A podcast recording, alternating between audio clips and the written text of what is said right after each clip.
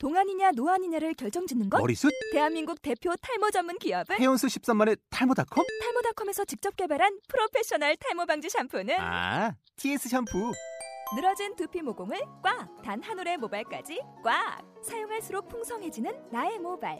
이제 탈모 고민 끝! TS 샴푸!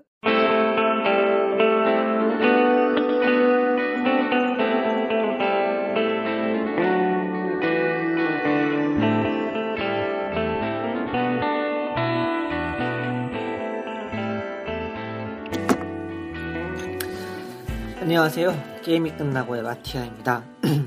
오늘 시간에 이야기 나눌 게임은 저번에 말씀드렸다시피 바이오쇼크 3 인피니트입니다. 이게 인피니티라는 일본 자동차가 있잖아요. 그래가지고 저도 모르게 자꾸 이제 막 인피니티가 이제 나올 때가 있는데 중간중간에 제가 바이오쇼크 인피니티라고 해도 알아서 아예 지금 헷갈리고 있구나 이해해 주시면 되겠습니다. 네, 바이오쇼크 인피니트를 얘기하면서 이제 이야기 앞서 이제 줄거리를 간략하게 말씀드릴 텐데요. 주인공은 이 부커 드윗이라는 남자입니다. 전직 군인이었고 지금 사설 탐정을 하는데 도박빚이 많은 상태였습니다. 그 상태에서 한 의뢰인이 부유도시인 콜롬비아에 가가지고 엘리자베스라는 여성을 구출해가라. 그러면 우리가 도박빚을 갚을 만한 돈을 주겠다라는 의뢰를 하게 되죠. 그래서 우리 주인공 부커 드윗이 부유도시 콜롬비아로 올라가게 되면서 이뤄지는 일련의 사건들을 다루고 있는 게임입니다. 이 바이오쇼크 3인 인피니트는 이전 시리즈 1, 2에서 있던 그 수중도시 랩처와는 분위기가 사뭇 다르게 이제 그 콜롬비아라는 부유도시는 수중도시와 많은 다른 분위기 풍겨 있습니다. 그 수중도시는 지금 풍경만 해도 거의 1930년대부터 30년대, 40년대 뭐 이쯤의 분위기를 풍기고 있는 인더스트리얼의 분위기 풍겨 있죠. 1920년대 분위기 풍겨 있다면은 컬럼비아주는 더 그보다 이전인 1900년대, 아니면 조금 더 그 전인 1890년대 요쯤의 분위기를 많이 풍겨 있습니다. 그래서 심지어 풍경 자체를 볼수록 랩처라는 그 수중도시는 인더스트리얼 분위기 풍기기 때문에 미국의 북부 쪽에 있는 느낌을 많이 나고 있고요. 컬럼비아 이 바이오쇼크 3 인피니티의 도시인 컬럼비아 도시는 남부에 있는 도시들의 느낌이 많이 나게 됩니다. 그래서 유럽에 있는 건물들 느낌이 많이 나게 되죠. 그럼 이제 이거를 다음으로 이야기하고 이제 이 컬럼비아라는 곳의 이제 풍경에 대해서 살짝 얘기해 볼 텐데, 이 풍경 자체가 상당히 이쁩니다. 지금 랩처라는 도시는 이제 원 같은 경우는 이미 망가진 다음에 나와서 이제 막 스플라이스들이 막 돌아다니고 막 음침하고 이러죠. 그래서 제가 개인적으로 그런 거 되게 무서워해서 안 좋아했는데, 컬럼비아 같은 경우는 매우 밝은 분위기입니다. 아침부터 거의 게임을 진행하면서 밤이 거의 엔딩 후반때 한두 번 나오고는 거의 안 나오는 것 같습니다. 그래서 뭐 갑자기 튀어나오거나 뭐 이렇게 무섭게 하는 게 없어서 어두움 속에서 헤맬 일이 없어서 저는 되게 그 점이 제일 좋았던 것 같습니다.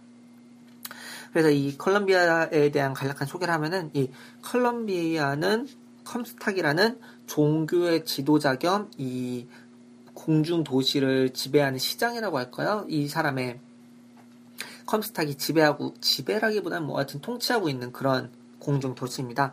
이 컬럼비아가 왜 이 공중으로 오르게 됐냐라는 사정을 보니까 실제로 이제 1899년에 이건 실제로 있었던 일입니다. 이게 바이오쇼크 3 인피니트가 그 현실 세계 사건을 게임에 들어왔기 때문에 이게 어디까지가 현실이고 어디까지가 게임인지 잘 구분하셔야 되는데 실제로 청나라에서 의화단 운동이라는 게 있었습니다. 그 베이징에서 의화단이 결성이 돼서 그때 당시 이제 외국 세력이 중국에 많이 들어오게 되죠. 그래서 이 베이징에 대사관이 여러 개가 있었는데 이 의화단이 강제로 이 대사관을 점령하게 됩니다. 그러자 이제 미국이나 그 외 8개의 강대국이 이거에 분노해서 그 의화단을 치게 되죠. 그 일이 있으나 미국 내에서도 이 국수주의나 민족주의적 분위기가 많이 풍기됐다고 합니다. 이민자들을 배척하거나 하는 분위기가 많이 풍기됐다는데요. 이 게임상에서 이 컬럼비아 주에서 컴스탁이 이 이민자 세력들이 상당히 학살하는 일이 있었나 봅니다. 그래서 미 정부와 의견에 대립하는 일이 생겼고 컴스탁이 그러면은 나는 너희 이 미국 그 연합주에서 탈퇴하겠다고서는 도시를 공중으로 띄워버리게 되는 거죠. 그래서 실제로 이 컬럼비아 주 내에서도 이민자들, 아일랜드 이민자들이나 흑인 혹은 이제 동양계 중국인 이민자들이 따로 살게 됩니다. 그래서 실제로 시내를 돌다 보면 그런 외국인들을 볼 수가 없게 되는 거죠. 실제로 이제 그 게임을 그 여러 가지 이제 기사를 찾아보니까 실제적으로도 그 당시에 있었던 국수주의나 민족주의적인 느낌을 많이 게임에 들어오려고 노력을 했다고 하더라고요. 그래서 부커들이 이제 그 콜롬비아에 딱 도착을 하니까 거짓말한 양측이라는 뭐 그런 저 갑자기 정확히 단어가 생각이 안 나는데 그런 이제 범죄자처럼 몰리게 되면서 콜롬비아 내에서 범죄자로 도망을 치는과 동시에 이제 엘리자베스를 구출해내는 일이 구출해내려는 그런 노력을 하는 과정이 되겠습니다. 이제 그 콜롬비아 내에서 이제 게임에 대한 얘기를 하다 보면은 전 개인적으로 이제 풍경 같은 게 일단 좋아서 놀랐고요. 개인적으로 놀랐던 거는 저희 집 컴퓨터 사양이 상당히 안 좋아도 불구하고 꽤 좋은 그래픽을 좋지 않은 상에서 구현해낼 수 있게 만들었던 최적화를 시켰던 점과 함께 스카이후크 여기서 보이죠? 상당히 잔인하면 잔인하고 재미있는 무기인데 공중전을 가능하게 하는 무기죠. 스카이후크를 사용하는 재미도 있고 이제 전작에서는 플라스미드라고 했는데 이번에는 북어라고 말하는 그런 특수 능력을 사용할 수도 있고요. 또 다양한 무기를 사용할 수 있습니다. 사실 개인적으로 이번 바이오쇼크 3 인피니트 하면서 아쉬웠던 점은 이전작에서는 다양한 무기를 사용할 수 있고 그 무기를 여러 가지 들고 다니면서 이제 바꿔가면서 쓸 수가 있었잖아요. 근데 이 바이오쇼크 인피니트 같은 경우는 두 가지밖에 들 수가 없습니다. 그러니까 이제 스카이후크는 예외로 두고요. 그 외에도 이제 무기 두 개를 더 들 수가 있는데 실제로는 이 바이오쇼크 3 내에서는 다양한 무기를 지원하는데 그 중에 두 가지만 쓸 수가 있죠. 그러니까 한정된 돈으로 무기를 업그레이드 시켜야 되는데 다 들고 다닐 수가 없으니까 주로 들고 다니거나 뭐 내 취향에 맞는 두 가지만 들고 다니면서 계속 그것만 업그레이드 하게 됩니다. 그래서 어떨 때는 다른 무기가 있었으면 좀 더 이 스테이지 클리어가 쉬웠을 텐데 그 무기를 미리 못 주워서 지금 썼으면 좋았을 때 하는 아쉬운 상황이 발생하고 이미 1, 2에서 다양한 무기들을 사용했던 경험이 있는데 3에서 갑자기 두 개밖에 쓰지 못하니까 답답한 느낌이 심하기도 하더라고요. 네, 여기까지 이제 스포가 없는 상에서 내용을 말씀드린 거고요. 이제 스포일러를 이제 포함한 결론에 대한 엔딩에 대한 얘기를 또 해보려고 합니다. 그래서 혹시 아직 바이오쇼크 인피니트 3를 해보시지 않으신 분들이나 즐길 의향이 있으시다. 그래서 아직 스포일러 듣고 싶지 않으시다 하시는 분들은 지금 중간에 끊어주시고 게임을 진행하고 나중에 와서 이런 의견도 있구나 하고 들어주시면 되겠습니다.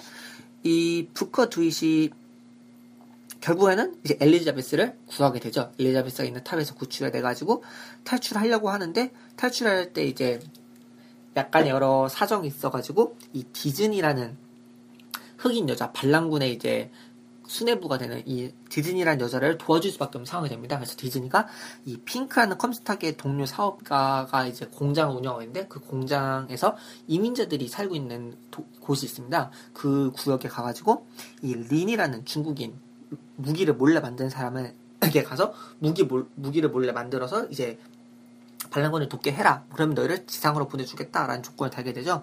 그래서 이제 부커와 엘리자베스가 그 린이 있고 있는 이민자들이 있는 구석으로 가게 됩니다. 실제로 린이 있는 곳에 가니까 이제 린의 아내인 그 중국인 아내가 이제 린이 없어졌다고 하게 되면서 막상 린을 찾아서 무기를 이제 만드는 곳에 가니까 이게 다 사라진 상태죠. 그래서 어떻게 할까 하다 보니까 엘리자베스가 다른 능력을 갖고 있었죠. 그게 무엇이냐면은 평행세계를 열주하는 능력이었습니다. 이 평행세계는 뭐 아시는 분은 알겠지만 모르시는 분들에 의해서 간략하게 소개를 해드리면은 지금 제가 주사위를 던진다고 합시다. 그러면은 2라는 숫자가 나왔으면은 1이 나올 수도 있고 뭐 3, 4, 5, 6 이 5가지 경우의 수가 나오는 다른 경우가 있었겠죠. 제가 주사위를 던지는 순간 다른 6개 평행세계가 생기는 겁니다. 제가 지금 2가 나왔다 쳐도 제가 1이 나온 평행세계가 있고 3, 4, 5, 6이 나오는 나머지 5가지 세계가 일어나게 되는 거죠. 그래서 알고 보니 이 엘리자베스가 그런 다른 평행세계를 갈 수 있는 능력을 갖고 있던 거였습니다. 그래가지고 부커 드윗과 엘리자베스는 그 능력을 이용해서 린이 살아있는 세계를 가게 되는 거죠. 그런 식으로 이제 엘리자베스의 이 다른 평행세계로 갈 수 있는 능력을 통해서 스토리가 진행하게 됩니다. 그러면서 이제 중간에 이제 엘리자베스의 컴스탁이 뺏기는 경우도 생기게 되는데, 그때 이제 다른 평행세계를 보면은 부커 드윗이 엘리자베스를 못 구하는 경우에 그 평행세계도 보게 되죠. 뭐 그때 자세한 내용 플레이 하시는 분들 아실 테고, 안 하신 분들은 뭐 게임 플레이에서 보시면 되겠고요. 이런 평행세계가 이 게임상에서 매우 중요하게 이야기가 되는데요. 실제로 이 컴스탁 밑에는 루테시라는 과학자가 있었죠. 그 과학자가 이제 평행세계를 왔다 갔다 할 수 있는 능력을 알아내버린 과학자인데, 이 과학자가 여자였던 로사라인 루테시였던 그 평행세계와 로버트 루테시였던 그 평행세계 두 개가 이제 서로 연락하는 단계까지 와게 돼서, 게임 중간중간에도 중간에 이제 그 능력을 이용해서 주인공의 얼굴을 나타내게 하는 그런 경우도 보여주게 됩니다. 뭐 결국에 이래저래 해서 주인공이 이제 컴스탁을 죽이게 되는 결과까지 오게 되죠. 주인공이 컴스탁을 죽였는데, 사실 이제 이 죽이고 나서 사실 알고 보니까 이 주인공의 과거가 문제가 되는 거였습니다. 엘리자베스가 마지막에 끝에, 게임의 끝에 오게 되면은 평행세계를 통해서 거의 평행세계를 다 관통하는 그런 관통하게 돼서 어떤 일이 벌어지지 않은 그런 거의 진리라고 하긴 좀 그렇고 다양한 평행세계까지 다 볼 수 있게 되는 그런 단계까지 오게 됩니다. 그래서 이 엘리자베스가 부커 드윗에게 이야기를 해주게 되는 거죠. 사실 이 부커 드윗이 앞서 말씀드렸다시피 그 전직 군인이었습니다. 실제로도 그 미국 내에서 은둔이라는 전투가 있어요. 전투라고 말을 하는데 거의 학살에 가깝습니다. 구글에 검색해도 위키피디아에 거의 학살이라고 또 검색이 되기도 하는데요. 1890년도에 미국 군대가 인디언 부족을 치게 되면서 학살하게 되는 일이 벌어지게 되는데, 그때 그 부커 드윗이 이 학살을 겪고 나서 정신적으로 많이 힘들어하게 되죠. 그래서 이때 이 부커 드윗이 두 가지의 평행세계로 나뉘게 되는데, 이제 종교 집단에 들어와서 세례를 받음으로써 컴스탁이 되게 되는 과정과, 세례를 받지 않고 그냥 그 노름으로 빠지게 되는 경우가 있게 되는 겁니다. 근데 이때 중요한 게 이제 컴스탁이 콜롬비아 주로 올라와서 아내와 결혼했는데 애를 낳을 수 없는 상태가 되게 되자, 이 세례를 받지 않은 이 부커 드윗에게 돌아가서, 부커 드윗이 이제 안나라는 애가 있었는데 그 애를 훔쳐오게 됩니다. 그 평행세계를 통해서. 그래서 부커 드윗이 이제 그거를 이제 후회를 하게 되면서 손등에도 AD 안나 드윗이라는 그 문신을 새기기도 하게 되는 거죠. 그래서 결국에 이제 이 부커 드윗은 결국에 자신의 다른 평행세계인 자신의 딸을 찾아 나서게 되는 그런 일을 진행하게 되는 겁니다. 이게 상당히 복잡하게 되는 거죠. 그래서 이걸 진행하게 되는데, 이 진행하게 되면서 이 어떻게 하면 이 부커 드윗, 그러니까 그 의뢰인이 이제 궁금해지는 겁니다. 부커 드윗으로 하여금 그 엘리자베스를 구출하게 한 그 의뢰인이 누구냐 하는데, 그게 바로 이 루테시였습니다. 로사라인 루테시와 로버트 루테시였는데, 로사라인 루테시와 로버트 루테시는 사실 컴스탁이 죽여버렸습니다. 자신이 그 안나 드윗을 가져온 것을 발설하게 될 경우에 이제 그 콜롬비아를 통치하는 데 있어서 문제가 생기기 때문이죠.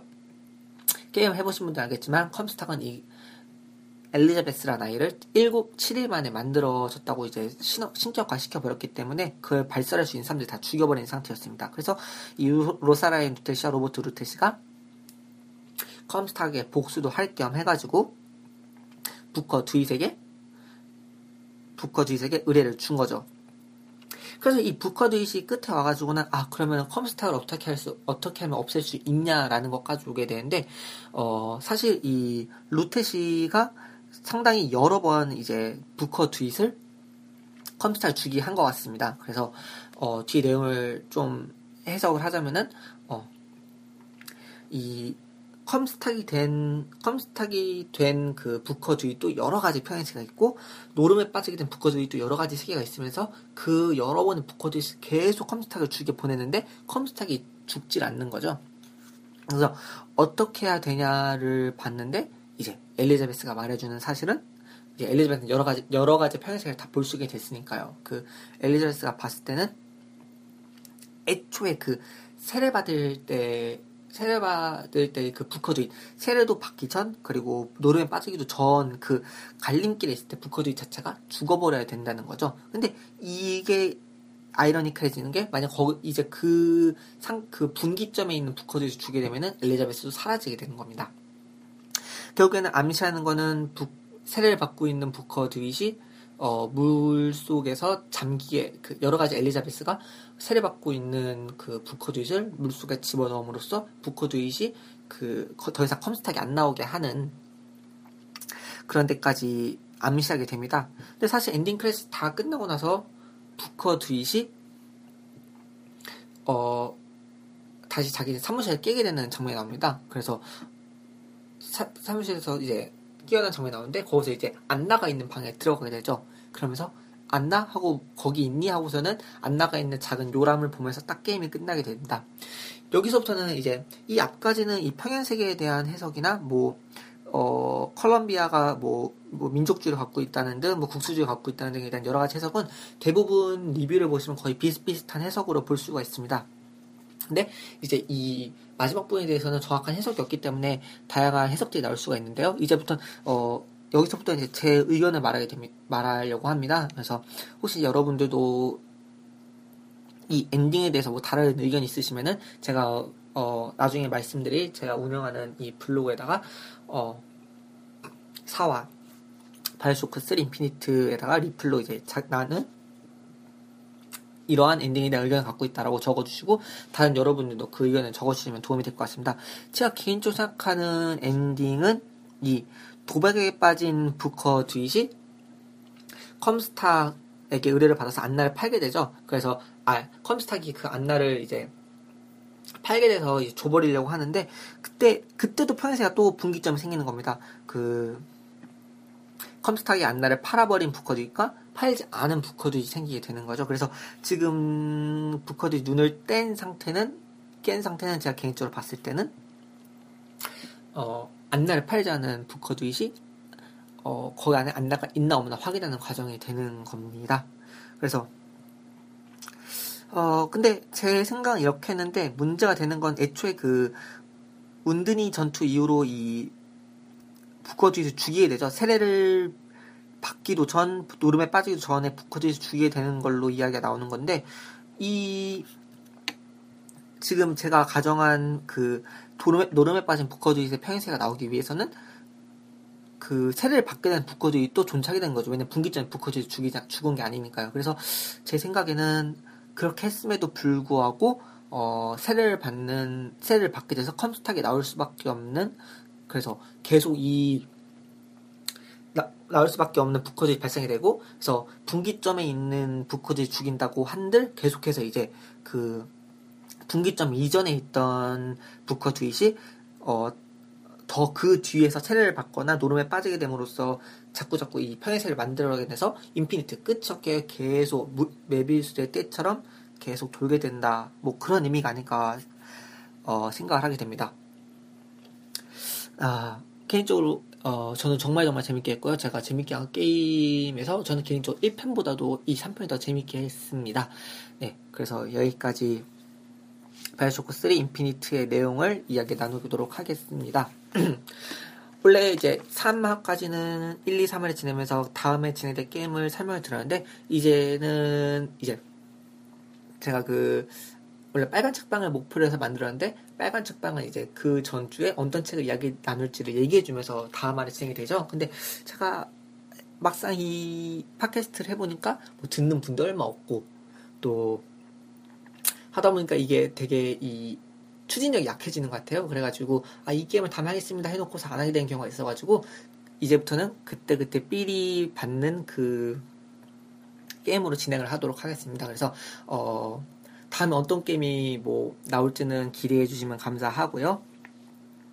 뭐 좋게 생각하면은 그 김영하의 책 읽는 시간도 거의 3개월에 한 번씩 업데이트 될 때도 있잖아요. 그러면서 어떤 책 읽을지 얘기 안 해주는데 저도 아마 그런 식으로 갈 것 같습니다.